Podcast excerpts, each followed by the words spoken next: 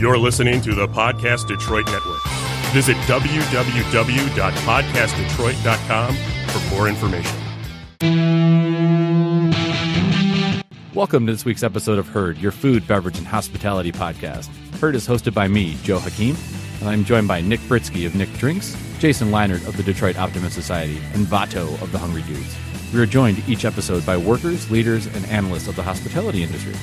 Please take a moment to subscribe to Herd on the Apple Podcast app, Google Podcast app, Stitcher, SoundCloud, or wherever you listen to your podcast. If you like or dislike what you hear, write a review. We love hearing from our listeners. You can visit Herd at herdpodcast.com, follow Herd on Twitter and Instagram at Herd Podcast, and like Herd Podcast on Facebook. Thanks for listening, and now here's this week's episode of Herd.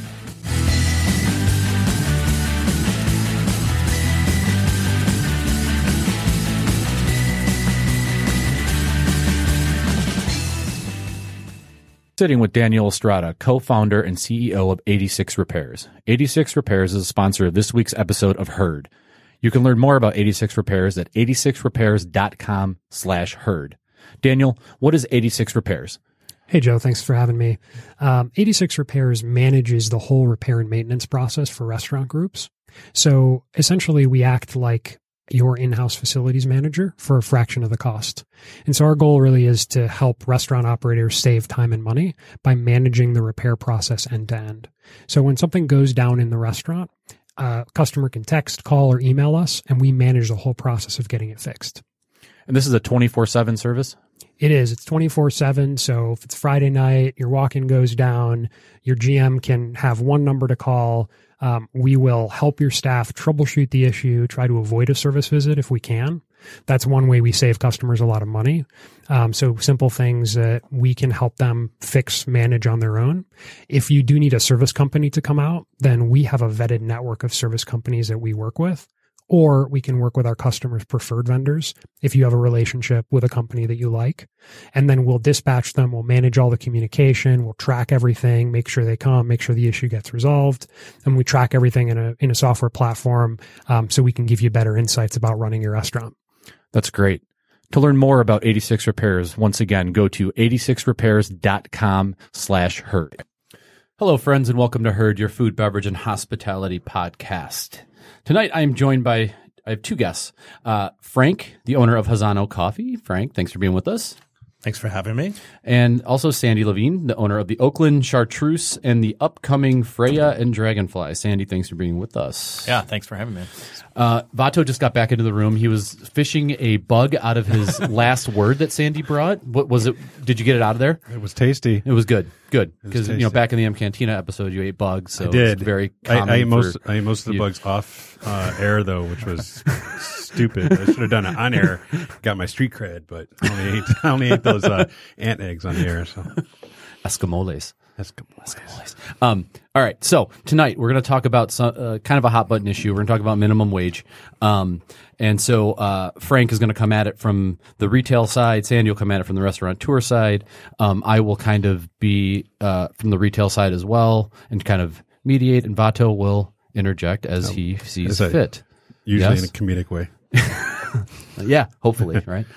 Um, so the minimum wage uh, in, back in July, the House voted to increase the minimum wage to fifteen dollars an hour. State house. Huh?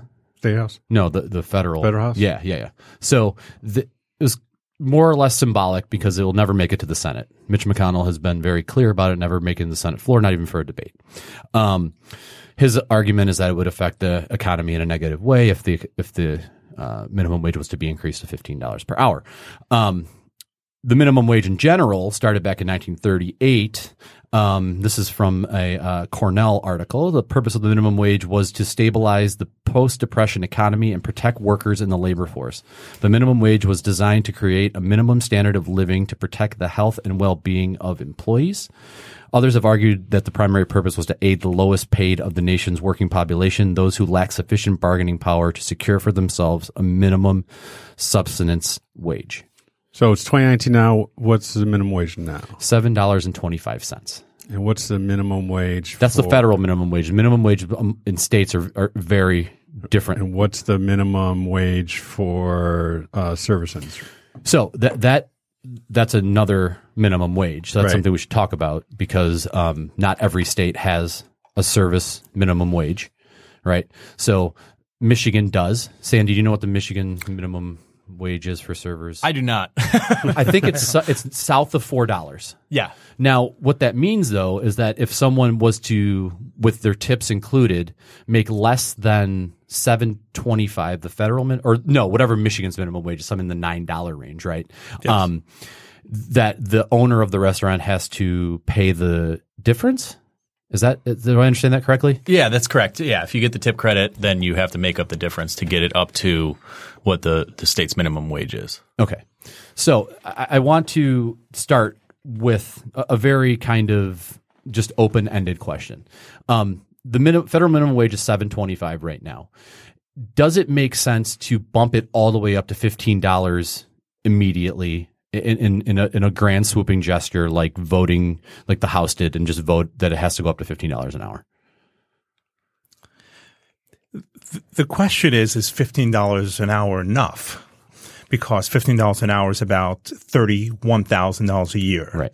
for a full-time employee and is that really if you need about $60,000 to survive in Michigan um, with a family then is that enough and and also what are the ramifications for doing that so quickly um, and is it are we is it really important? Should we do that so quickly because it's been a long time since the minimum wage has been raised? Yeah. So the last time it was raised was 2008, right? So Yes. under that would be President Obama, right? Um, or 2009, eight or nine. Um, regard so 725 an hour then is roughly what 16 15,000 a year About fifteen or sixteen thousand. which isn't even enough for a, a child like like someone No. who's just starting off even as a like a 18 year old in the in, in the industry right? in any industry The problem is also what are these jobs for? Um, do we want to retain service jobs where a, a teenager or a someone just out of college can can have a first job, a second job, and if you raise it to fifteen dollars an hour or more, um, how will that affect all other industries, and how will that hurt those uh, those applicants for those jobs because will there be a, more jobs because of that or less jobs? And so it's a huge question. There's so many different ramifications that I have no clue which side is correct and how quickly to go. Um, I worry about automation that I, I just see it in my business. Um, own a coffee roastery and we pay our employees well and and higher than that fifteen dollars per hour.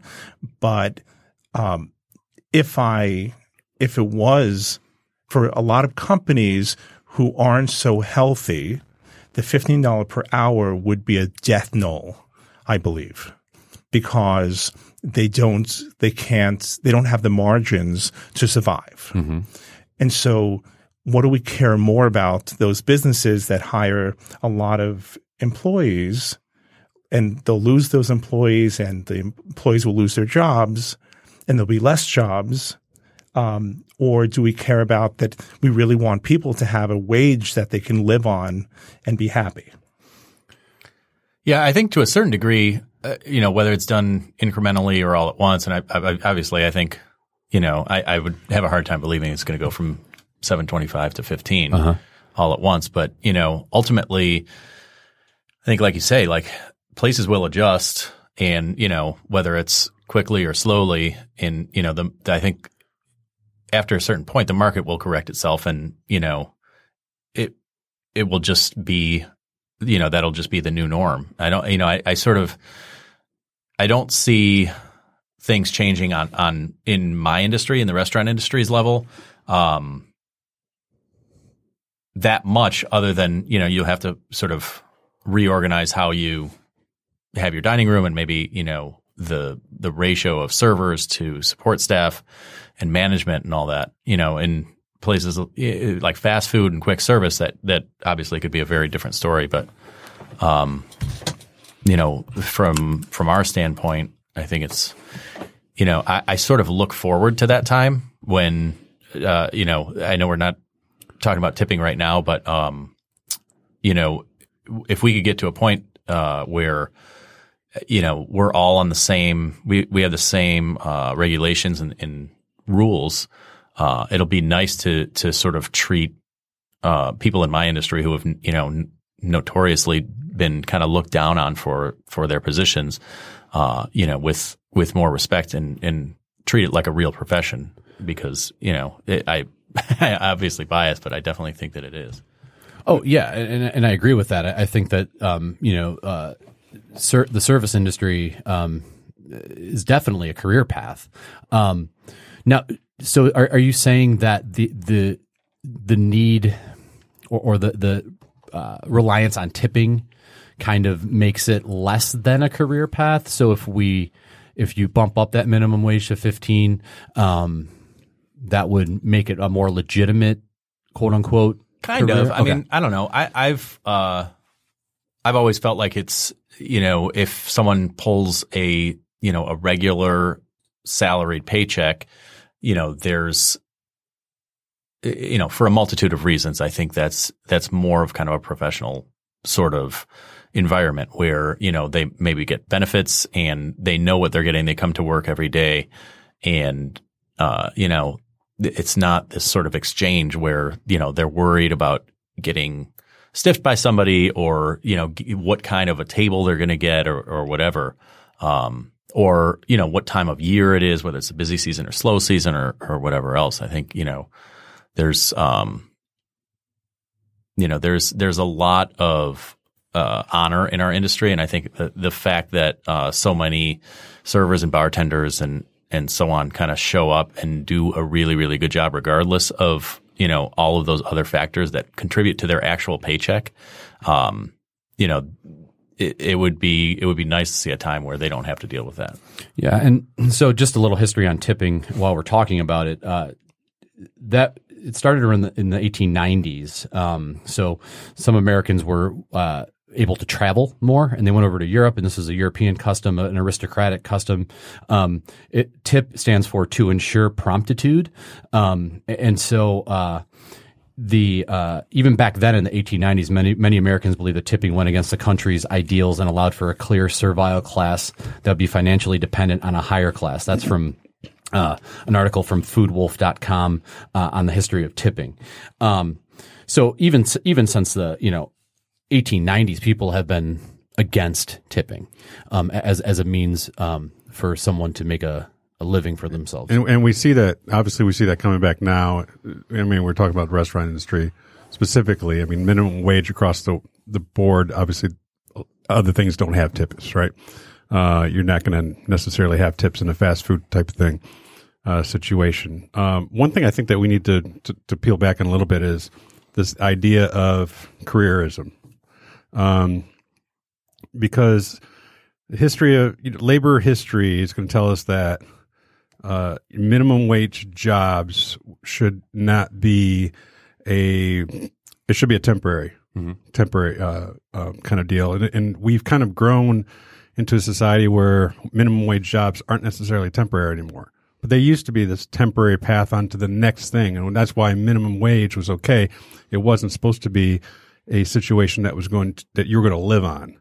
It was a, be a situation to get you by I mean, if you, you talk about, we talk right now about $15 an hour. And let's just go back. So I've been on the job 23 and a half years.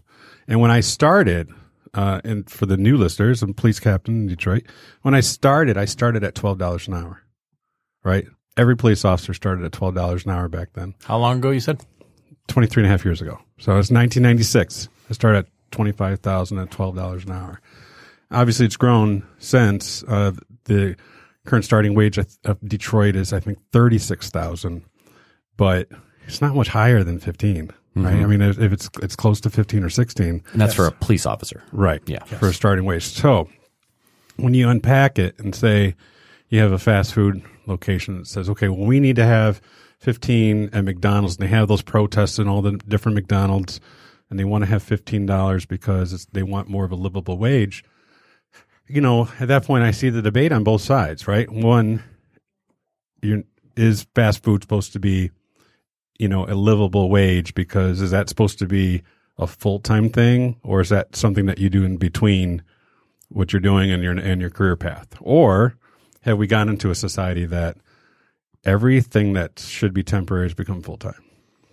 Well, I think the other thing that you need to peel back when we talk fast food is that these are the type of businesses, fast food, um, large scale retail, that have the money to, to do the fifteen dollars an hour. So you'll see um, KFC now starting at thirteen an hour, like in most locations. You'll see signs all over the place where they have the ability to to you know have some stores in the red, some stores in the black, some stores that um, are very profitable, some stores that lose a lot of money just to have a presence off of the highway, for example. Like McDonald's will set up on seventy five in the middle of nowhere, just so no mom and pop sh- shop si- set, sets up there. Right, but aren't they all aren't they all franchised? They're right? all franchises. so McDonald's, the margins aren't as good as you think. So the average McDonald's makes about two point three million dollars a year, gross, and the owners get about one hundred fifty six thousand.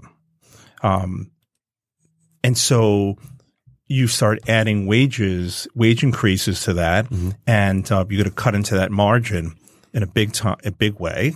And owners deserve, after all the money that they put millions of dollars putting into that franchise, uh, to make um, a livable wage themselves. So they're going to look at different things like automation. And a lot of the, uh, if you look at uh, the supermarkets, there's so many supermarkets in Michigan, not going to say names, where you go there and there's one or two, there are one or two humans who are taking your money and the rest are um, self checkout. And so is that the uh, is that because they're paying their workers more and so they want to scale back? I think so. And one of the difference though too is that supermarkets are unionized where a CVS, for example, is not going to be unionized and you have your self checkout at CVS or Target or something like that. Or, I mean, shit, and now at uh, Costco, right? You can go to Costco Yeah. and you can go, I mean, granted, Costco treats their employees very well. They have, they've had that kind of, uh, you know, platform for a long time, but they are also going to an automated type thing. But I think the cost of living has changed quite a bit. Yes. Both the cost of living you know, since the mid '90s, you know, specifically, uh, you know, education and healthcare. Oh, And, absolutely. And then you know the the the gap between you know what a regular worker gets paid versus their CEO, obviously, you know, has has gone up by I don't know whatever like a thousand percent. Uh, so I think you know a lot of the you know the extra money has been funneled towards the top in those big companies. Sure. Uh, I agree. certainly since the mid '90s. It my goes back going back to the beginning of of, of this uh, podcast. Is fifteen dollars really enough? If uh, police officers in Detroit are making fifteen to sixteen dollars, which is um, I don't know if I'm allowed to say this, but it's kind of laughable because they put their lives on the line. Um, are you? Is it okay to pay McDonald's employees who work very hard, but don't put in the, the they don't have the safety issues um, of our police officers.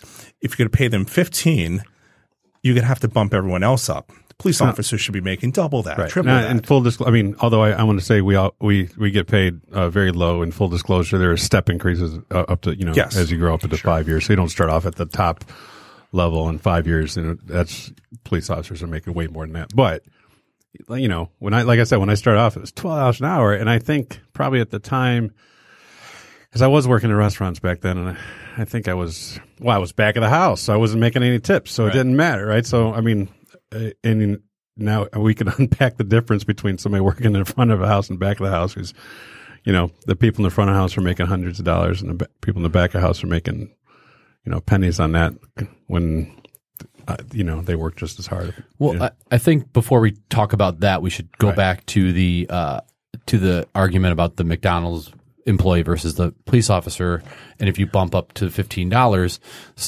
it's an unintended consequence that once you bump that up, that it, you have to bump up everything else. and right? that's and that's the conservative argument. well, I, I don't, I don't know. No, that is that is the Okay. conservative argument is that you set the standard. If you set the standard high, then that means everyone else is going to use that as their benchmark, and they're going to say, okay, well, we need to be X higher. Um, that's great. Eh, yeah, and when you say That's, I mean, that's kind of how it should be, and, right? and when you But say everything is- else, but we're- everyone else, like what does that mean? And, and and what is what is the incremental increase that occurs? So if you say that you're making, is there some level of comfort that a police officer in Detroit feels over a McDonald's employee that because they're making much more, or does I don't spend my time thinking about that. Well, I- don't necessarily think I want to unpack that, but I, I will say that I agree with Sandy that yes, we all should, everyone across the board should be making more, but the, the converse is somebody's got to feel the pain for that, right? So if, if uh, let's say all the restaurants in Michigan, and let's go back to restaurants because we're food, beverage, hospitality. Let's- If all the restaurants in Michigan got rid of tipping and decided we're going to increase everything to, to $20 an hour for every employee, well, that's going to have to go on a consumer, or they're going to have to go on cost cutting in somewhere, right? But it's a level playing field, and you know if it if it does go to the consumer, then you have more people that are making a living wage, and they don't have to worry about you know going through their couch cushions to you know go to the laundromat or whatever. Uh, and when everybody's making a living wage, that that adjusts. That's you know? assuming that everyone not outside the industry is making a living wage who can afford to come to the restaurant at that point. Right, but at if that if the minimum wage is twenty dollars or fifteen dollars, then more people are making the minimum wage and they're not struggling to eat, you know, at home ramen or whatever. Uh, My my problem is is with um, the living wage, what that really means. right. I just um because living wage for my family of five is not um 30,000, 40,000 really to live a comfortable life about we're talking about 70, 70 grand in in Michigan. And, and this and this is also uh, different nation across the country. So if you if you're in California, Oh, yes. Yeah, forget and- about you it. know if you're in San Francisco, your living wage is much different than someone who's living in rural uh, Wyoming. Yes. right. And, and it's even regional here. I mean, if you're, I mean, Yeah. if you have a house in, in West Detroit versus a house in, you know, Grosse Pointe or uh, Birmingham, I mean, Yep. you know, family of two Yeah. who are there. I mean, it's just, It's such a moving target, the living wage, that fifteen dollars an hour. I just feel like the harm. There's great good that happens, but the harm keeps multiplying and steamrolling uh, because it becomes inflationary. Because you, everyone, all the restaurant employees at $15, $20 an hour. They're making more money. All the restaurants, all the suppliers to the restaurants are all making $15, $20 an hour. And so those costs keep getting, um, they keep multiplying. And then the supermarkets, they have to raise their prices. And so two quick things are going to happen is that those benefits may uh, may not outweigh the hurt that happens because even with that higher amount, you're making forty thousand dollars a year uh, compared to the thirty. You you may be uh, not be able to afford the food has been raised, the prices of uh, the things around you. but, but also maybe it'll decrease the saturation of the crap that we have to deal with. You know, like you look around Detroit and just the plethora of the bullshit Coney Islands that are out there or the greasy spoons that are just serving crap food all the time where you buy, we fry. If every one of those places had to pay, you know, across the board what a high end place has got to pay, then maybe those places wouldn't exist and people would become healthier. And, and you buy We Fry exists because that's a way around the ability to accept a bridge card, right? You buy the, you buy the Yeah, I just the- I just discovered. Somebody just told me that. yeah. I never. And so that, that's Un- kind unpa- talk about that a little, Joe. Talk about the No, no. What what you mean by that? Oh, so a bridge card is uh well, we've talked about bridge cards before, Yeah, yeah. but that's for low income. It's it's a uh, way to get food. Um, so it's a, it's like Supplemental governmental assistance, right? Yeah, yeah. yeah, the SNAP program, right? Right. Um, and basically it recharges every month, um, and you get say let's use hundred dollars as a nice even number, right? So you get hundred dollars every month to spend towards food, but uh, the caveat is that it can't be prepared hot or um, there's some other one as well. Um, and so these places exist. Um, in Detroit called You Buy We Fry. So what Seafood you do places is seafood place. Yeah. I think maybe chicken as well. um, you buy the seafood cold, like out of a out of a um, ca- like a display case, and then they fry it.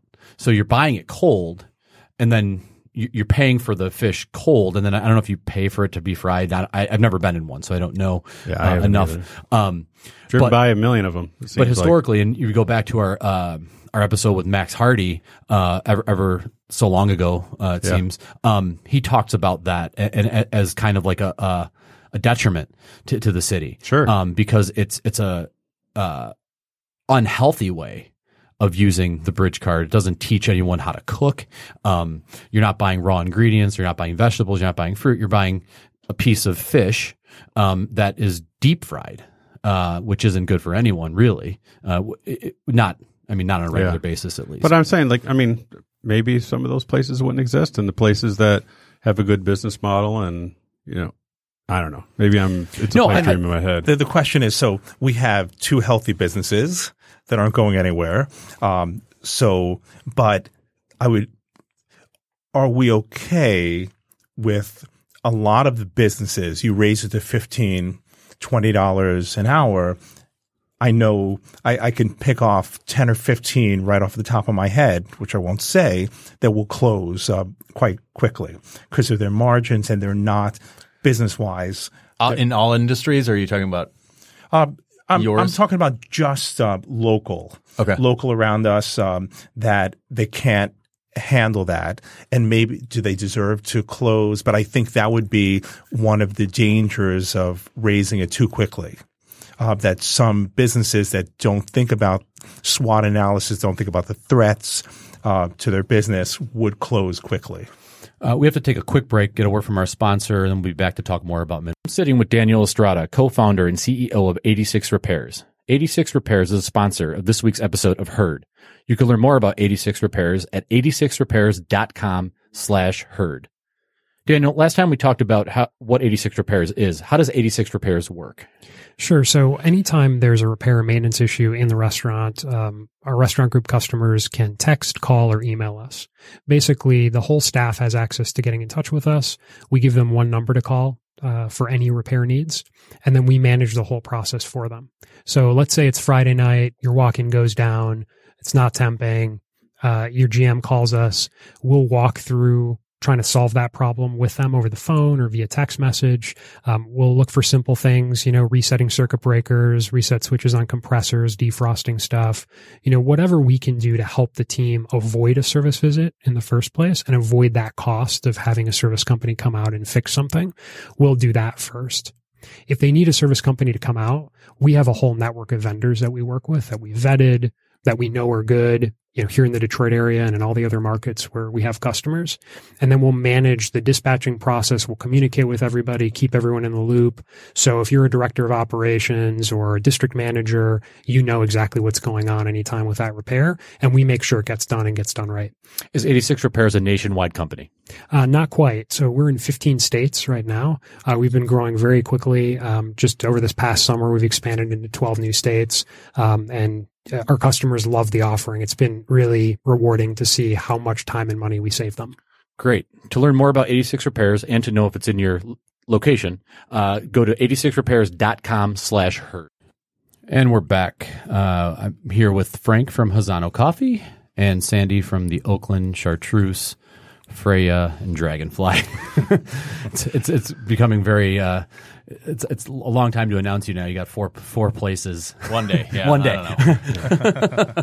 um, okay, so Sandy, I want to ask you, uh, with the new places opening up, do you have any intention of um, going with the no tipping policy, or Yeah, I, I, I, we haven't decided for sure, but it's definitely something that we would like to do, and uh, and I, I, I think that there's a very good chance that we will. We're watching. Um, our we have some friends with uh, Magnet. Yep. Uh, and they're, um, you know, they're doing no tipping. Uh, it's an a la carte menu, and I think they have a tasting option. Yep. Um, but yeah, I mean, I'm, I'm, you know, I've talked to uh, Drew from there uh, multiple times, and uh, their serv- uh, one of their servers, Thor, um, who also serves at uh, Chartreuse, um, is working there as well. And you know, I, I have like spent days, literal like days, uh, trying to work out how it would work financially, where the servers can make money that they're used to making, and uh, the kitchen can uh, make a more livable wage. But it's you know it, I haven't been able to come up with a, with a solution. Um, you know, mainly because it's it, there's it's not an even playing field. And, you know, when one restaurant decides to do that, they're still going up against all of the other restaurants that don't have to.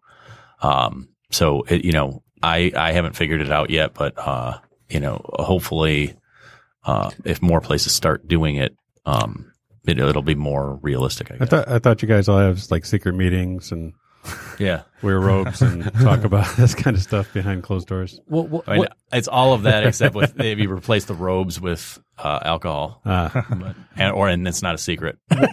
what is the fear of making that leap um, for other places i- in um, in the same position? Like when you say level playing field, you're talking about.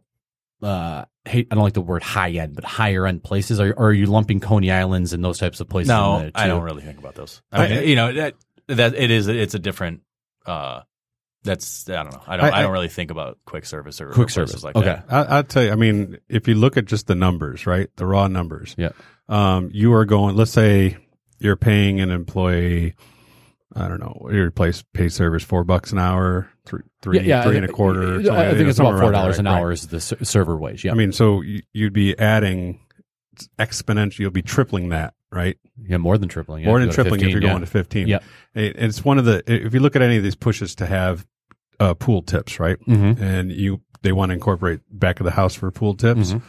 Well, one of the, the pushes for that is, well, if you do that, then you could pay the back of the house four and a quarter or 450 because, One thing I'll bring up too that's tricky with that is that uh, and uh, which is against law, by the way. yeah Right yeah, now it's against law. totally against the law and Yeah. and I think that you know part of the reason I don't know for sure but part of the reason is that if uh, an establishment can collect tips and disperse them how they see fit then they can they there's nothing that says that they have to give it to the back of the house Right, What- so- and what ends up happening often and it happens in many restaurants here that that I know of uh, where tips are pooled. The servers don't ever know what they made on any given shift, and they just get an envelope with money in it. And you know, if they don't like it, they can work somewhere else. And you know what everybody assumes happens is that uh, you know ownership or whatever gets their share, or they they use that to pay their manager's salary or whatever. But don't doesn't everybody? I mean, well, this is I'm dating myself back when I was a server, but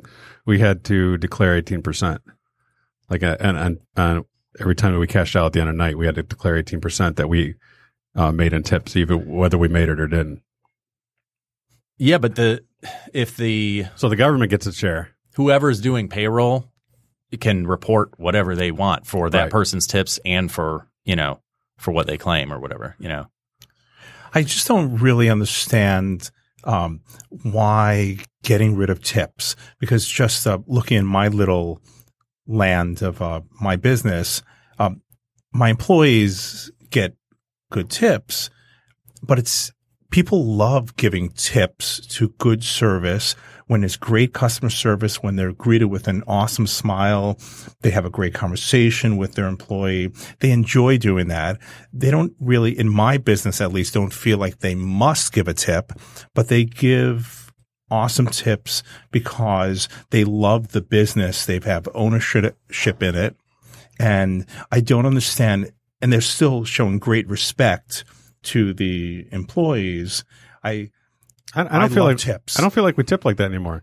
I mean, I, if I go somewhere and I get mediocre service, then it's like, okay, well, maybe I'll get 20 percent, but but right? you have an understanding of what it means to the server Sure. that you you in a way control their wage, right? Which is unfair in our in your case and at Ackroyd's we we uh, allow tipping on our on our point of sale as well.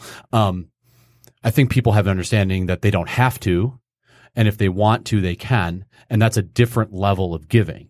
So in terms of um, and that's what it ends up being, right? Is, is giving, Yes. and it shouldn't be But remember, you know, we, we went from 15%, right? It was automatically, we gave 15%, then we upped it to 20 somehow throughout the, You're talking about collectively, like Correct. in terms of what yeah, yeah, yeah. what what a what a what a restaurant like Right. server would is Right. customarily given. So okay. one day it just changed. We we were doing 15, and then all of a sudden There was 18 in there, I think, in between. yeah, there probably was. And then you get places that that have hey parties of six or more automatic 18 percent. So in those places, that those are the times where I'm like, okay, well, you know, you charge me 18, you didn't give me a chance to tip 20. So you know, sometimes I feel like, ooh, let's stick it to the The, the auto grid company. aside, I, I I would argue, and I had this conversation recently with someone and, and it's, it's kind of interesting because Frank, I know, like, I know what you're saying.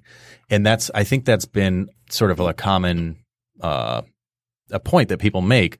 Uh, but I think on an individual basis, I don't think that people tip their their tips don't vary that much. I think if you get horrible service, sometimes people will tip less, and if you get amazing service, sometimes people people will tip a little bit more. Yeah. But on an individual basis, you know, I'm in the industry, and you know, I try to tip. I tip a little bit more than I think you know the average person does, and most people in the industry do that.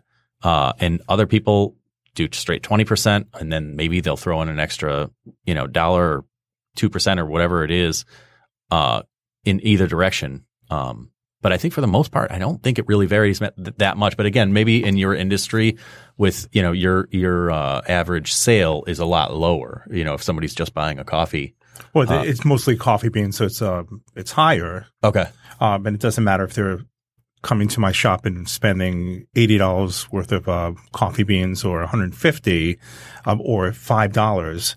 Uh, sometimes they'll they'll buy a five dollar coffee and tip another five dollars. Uh, Right. So they're doing it because they so appreciate the business that the business exists. And so I, I would never want to get rid of that. And I don't think, I, I think it's a good thing for the restaurant industry as long as waiters are still able to make a phenomenal amount of money if they're doing a great job. Well, I, I think that there's no reason. I mean, even if the minimum wage increases to you know fifteen dollars an hour, the tipping can still exist in some form if you want it to. Um, even in Europe, where you know uh, the minimum uh, as our production manager at at, at Ackroyd's is, is uh, from France, and so talking to her about minimum wage. The minimum wage in, in France is somewhere in the vicinity of it's done on a monthly basis. It's like twenty two hundred euros a month, um, and their work week is thirty five hours. Um, so their minimum wage ends up being somewhere in the range of fifteen to seventeen dollars uh, um, U.S. But also they have their health, so they're they're taxed at a higher rate, and they have but they have their health benefits uh, taken care of by the state. So there's a little less in terms of uh, overall stress, right? Because a lot of what we're t- not talking about is that a fifteen dollar wage, uh, fifteen dollar an hour wage, bumping it up to that, it still won't cover healthcare for the most part. oh god no. Um, and so that that's that, that's the I elephant. don't in think the it would room. cover health. What's that? I don't think gross without no taxes. Well, right, and, and that's what I'm saying. So that's the elephant. That's the other elephant in the room, right? It's like so now you have healthcare that, um, so, in some cases, uh, you know, may, may, Frank, do you offer health benefits to your employees? Not yet. Not yet. Okay, so we offer them at Ackroyd's, and it's costly. Most restaurants, I, I don't. Are So is we that something? Are you working towards? Actually, uh, we offer healthcare to our managers, and we are uh, in the process of uh, offering health care uh, via Plum Health. Uh, and he's a doctor in Detroit that does um, uh, free visits when you're sick, free yearly physicals and prescriptions at his cost, and then whatever testing that he can do at his office at his cost.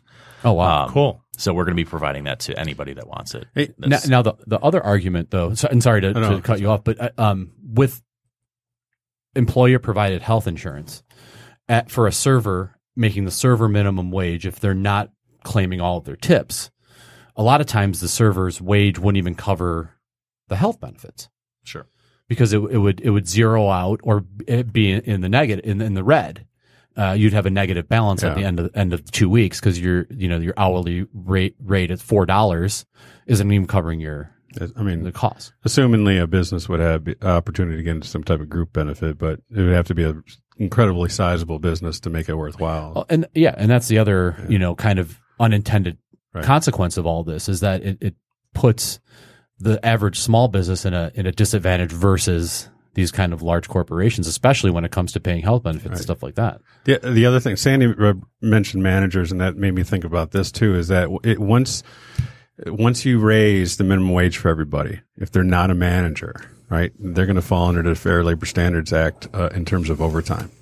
So now if you have an employee who's working more than 48 hours a week, right, not using any sick benefits or anything like that, now you're going to have to pay time and a half for any time Yes. over unless they're a manager. Because if they're a manager and they have, they fall into the uh, salary exempt where they can, you know, they have, you know, firing process or hiring, you know, um, say, then they can be FLSA exempt.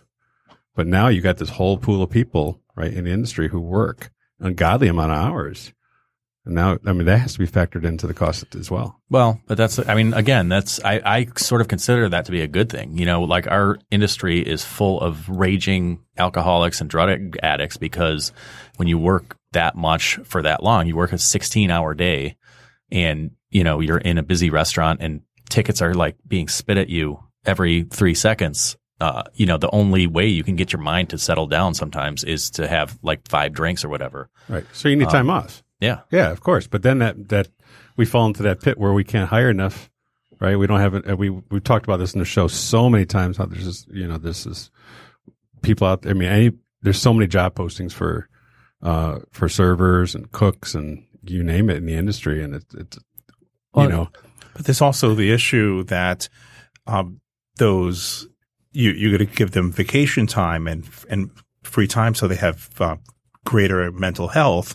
But they kind of need those hours to pay their rent, Yeah. and so you're taking that away from them. Um, Because so hourly wage is too low. right. It's, And- it's and- a circular problem. And then there's this toxic badge of honor that a lot of people in our industry wear that they work right. 80 or 90 hours a week, which no human being should do. Right. Um, there's a reason why people fought for the 40 hour work week. Um, and, and, you know, the, the kind of even owners to, to, you know, and, you know, we can all talk about this. Uh, we're the, I'm, I'm at Ackroyd's more than 40 hours a week. Um, you, I'm sure you guys are at your businesses more than 40 hours a week, but you have the added benefits of ownership right? Um, and, and a lot of in a lot of cases, um, without you there, there might be some some problems that occur that wouldn't occur if you had were that you had been Sure. there, right? Yeah. So, um, there's this sense that uh, that badge of honor that people wear that say, "Oh, I worked 80 hours last week." Like that's something that should be you should say to them, "Are you are you okay?" right.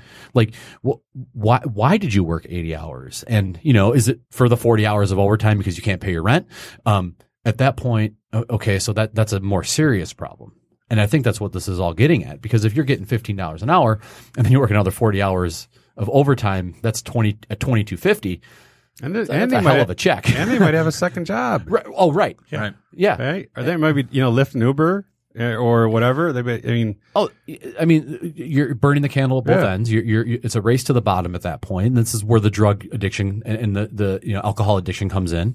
Lack of sleep. You can't work out. You can't take care of yourself. Yeah, and, and we're only talking about servers and cooks and stuff. We haven't even talked about. I mean, we talked a little bit about, but there's suppliers. I mean, there's so many people in the industry that are affected by all of this. It's just, it's a tough, tough topic.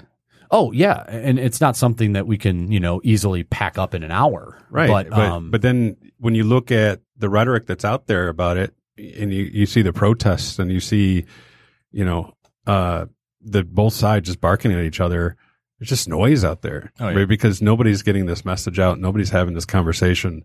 And it's, uh, I, I don't know. I, you look at, like I said, you look at the saturation of all the bad stuff and then you say, okay, are, are people making a path towards careerism? Because if you're making a career out of the industry, then I'm all for it, right? I think that you should incrementally grow into the industry, and you know, you, maybe you start off at ten, and or you know, most cooks start off at twelve or something around there, nine to twelve, right? And then they keep growing, growing, growing until they become um, salaried, and that's the hope, right? right. Yeah. So, should that be the path? And you know, so or is this something you do in between? Well, the other issue that, that, that again, we're not talking about that should probably be mentioned is, is the issue of training. So if you hire someone on at minimum wage, right, and, and you say, well, now that person, dis- they're disposable. Um, th- so th- that kind of says, well, you know, I'll just hire another minimum wage worker in, in when this guy leaves in, in a month, right? Um, you hire someone on 15, all of a sudden there's an investment there that's happening that probably should have happened on at the 725 and because once someone joins your team th- th- there's an amount, of, uh, uh, like a, a minimum amount of work that has to go into training that person. Right. Um, Frank, in your case, like you have to teach everyone about coffee, right? and what you know about coffee personally. it costs us a lot of money to train each and every one of our employees. The amount of hours, um, it is tremendous because we teach them about every aspect of the coffee roasting, um, tasting, analyzing, wholesale, customer service, everything about it.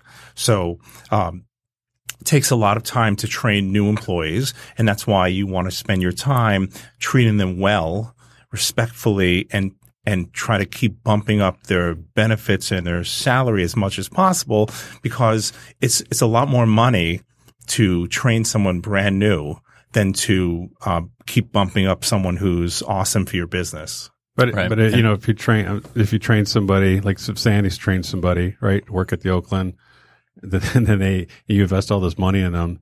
If you start They them off like, at yeah. a high end and they and they bounce and they go to the competitor bar, There has been there, Right? Yeah. yeah. The, uh, there have been times where I felt like the Oakland A's of the of the '90s, where it was like you know we would groom people, and then you know we had barbacks who worked at the Oakland for two months that were running bar programs, you know, and getting job offers, and you know I think that to a certain extent that's that's just part of it. You know, I think like the you know there's somebody said something like you know the only thing that's more expensive than uh, training someone well is training not training someone well. but you it, but it does speak to having a step increase, right? You can you come in at a lower rate and then you get a step increase when you pass probation or something like that. I mean, Yeah. I'm just spitballing. I mean, I know that when I was, I mean, this is going back to the you know 90s or whatever when I was a server, but uh, I didn't make tip the entire two weeks I was training wherever I was at. Right, the tips went to whoever was shadowing me or, Right, right. or overseeing me, and well, that sucked because I was taking well, that's home still like that's still the standard. Is it? You Okay. get minimum wage while you're training, and then uh, or for us, it's you know a week or two of training depending on which position it is and yeah, what your experience is. And then when you're done training, you get your own sections and your own tips. But while you're training, it's just minimum wage. okay. I think there's this one thing that we haven't talked about, many things we haven't talked about, Yeah. but the big thing for me is that the economy is really healthy now. And it feels good right now, at least um, um, it feels good. What happens? You raise it to $15, $20 an hour, and then there's a recession. And then we're back to 2008.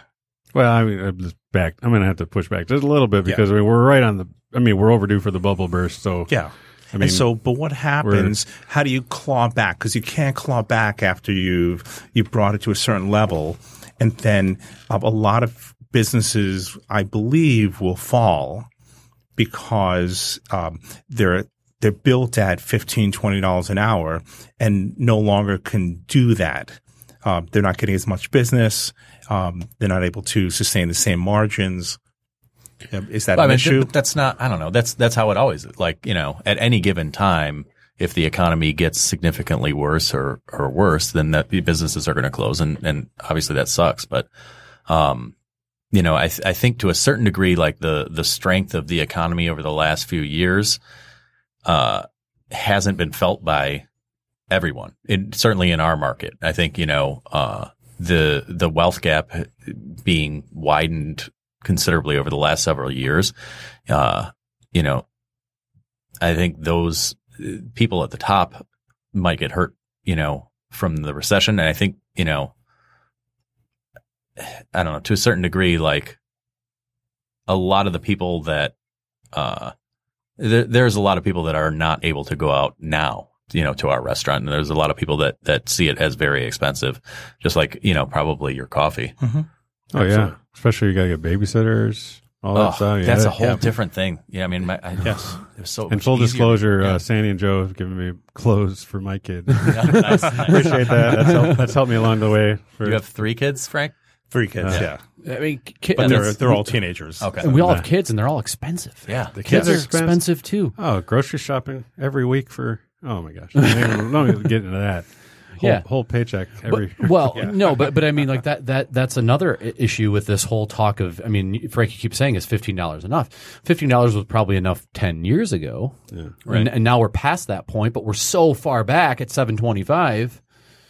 What- But uh, how long does somebody answer? how long does somebody expect? I mean, and I go back and forth in this in my head, right? Like I'm for it, I'm against them, for it, I'm against it. How long does somebody expect to be in a situation where they're only making 15 an hour? You at some point that person has to say, I have to do something different. 15 an hour or 15, Okay. right? Let's say they have, let's say tomorrow we, it all goes to 15. yeah. That person at some point's got to be like, I got to, when am I going to get to 20? Right? You got, they're going to have to, you, they can't be on 15 for the rest of their lives. Well, ima- imagine if you're at 725 I under- under that under right. that same like Absolutely. They be- have to before we think- went on the air, I was talking to Frank and I said I, I've never had a minimum wage job. I've never uh, in, in my entire life. The the closest I've come, I was a caddy at a country club, and that was less than minimum wage because it was very tip driven. So there would be times where I would caddy for someone for four or five hours, and they would give me fifteen dollars. First jobs were all minimum. I was a Um, busboy when I was 14 years old. But fourteen years old, that, Yeah, that- I I was mean, a busboy relying on waitresses to give me tips, and they wouldn't give me tips because they were like, "Oh, I, I didn't make enough today." but but also you're you're you're living with your parents. You're probably on your parents' health care. Well, yeah, that was Right, that was going to be my answer to your question. Is Yeah. you know maybe not that young, but Yeah. you know Right, right. people in their early twenties don't think about you know where they're going to be. Uh, some of them obviously do, but you know a, lo- a lot of the restaurant industry people that I've worked with, and certainly when I was that age, was the same thing. It was you know you just sort of th- you know think about what you're doing, what you're learning, and a, a lot of the um, you know the the back of the house staff that I've worked with over the last several years that are making you know around 15 may not be thinking about immediately you know where they're going to go but I think it's a stepping stone to becoming a sous Right. chef or you know uh, an executive chef or whatever What does an average sous chef or executive chef make? Do you know? I, I think would figure it's. I mean, it's got to be over 40. Yeah in our in in my industry I would say a sous chef the average salary is probably between 35 and 40 and an executive is somewhere around 60 maybe And and they're and they're working much more than forty hours. Yeah, I mean, my, one of I, it was uh, less less than ten years ago. I was working about ninety hours and making thirty two. But ninety hours a week. Yep. Holy shit! But they're salaried, so they, they fall outside exemption. They, oh they yeah, I understand the salary There's loophole, probably a and that was They probably get benefits of some sort, yeah. right? But I mean, eh, you know, the benefits are another thing. Maybe I mean, 401. You know, when you're talking minimum wage, and you're talking fifteen dollars an hour, and, and a, a place that offers maybe pays you twelve an hour, but they cover your health benefits. Is that does that make up the difference for the fifteen an hour? That's a good question. That's a you know yeah. and if you get if you get paid time off that's a whole nother issue a lot of our industry saying you know like no one gets paid time Yeah, off yeah. that's not a thing and, uh, you know i think plus ma- people can't be Magnet- calling sick. Well, like you know, it's like yeah. you got to be dead to call. Right. You know, Yeah. magnets doing pay time off Yep, I Um, it's two weeks. Yep. two weeks that that's impressive um yes. yeah I- i mean um do you do pay time off frank you're no okay No. so I- all these things are are things that I want to give my employees. Uh-huh. Um, I want to give them uh, a chef to come in the cafe and a cook upstairs and um, have healthy meals. There are all these things that I have in my dreams that will come out, will come true, but it has to be incremental because right now it would destroy all these great ideas would destroy my margins. Here's the thing, and and I think this is common to both of us, but uh, like you were saying, you know, all all of the costs are going to go up if minimum wage goes up, right? Like suppliers and you know, obviously labor and and cost of goods and all that. But they are and have been for a really long time in both of our industries. I think Yes. you know, coffee. I was I don't remember why, but I was thinking about this on the way to work. What coffee used to taste like in you know whatever the '90s. You know, Yes. it was it, it has come so incredibly far and now like farm to table in terms of food is just like if Right. that's the standard that's like the starting point and you know i think a lot of places are offering benefits where they didn't before and you know we do give uh, time off to management um so all of those costs have gone up the one thing Yes. that hasn't is the, what we what we charge our guests Yeah. Yes. uh, and you know, no, I mean, I don't know. I, I, the salaries have gone up minimally, I guess, uh, in in the last ten years. But I would argue that they there's the hourly has gone up. And I mean, and if you charge more to the guests to pay more, and you offset it by saying no, you know, you don't have to tip. You can if you want to. It's not. A, you know, they're not relying on it anymore. And now it's it's it's kind of a wash in a way, a little bit. I mean, but it's it's a the, the question is, what is the percentage of raise of the employees compared to raising prices uh, all across the chain. Yeah. How does that compare? How will that happen? How much more will we have to raise prices in order to give provide our employees with more wages? Yeah. And do you do it e- And equally will there- amongst every dish or do you, you know, I mean, it's, do you just say, okay, I'm going to do everything 10% more, you know, uh, because then maybe you won't sell one thing, but the other one seems appro, you know, like, oh, okay, I'll buy lobster or crab legs for 10% more, but I won't buy a hamburger for 10% more. I don't know. So we have to wind down here. We, I think we just, I mean, hardly even scratched the surface of this Right. issue. Um, Frank, where can people find uh, Chazzano online? Where can you find? What's your website? Uh, the website is chazzanocoffee.com. Uh, but the most important thing, come into the shop. All right, and that's There's in Ferndale. nothing like coming into Ferndale, East Nine Mile, and Wanda. awesome. Uh, Sandy, your locations? Uh, the oaklandferndale.com, uh, 201 West Nine Mile, uh, Nine Mile just west of Woodward, and chartreusekc.com, uh, Chartreuse Kitchen and Cocktails in the Park Shelton building, uh, right next to the DIA on Woodward and Kirby in Midtown. the new locations. Is there any?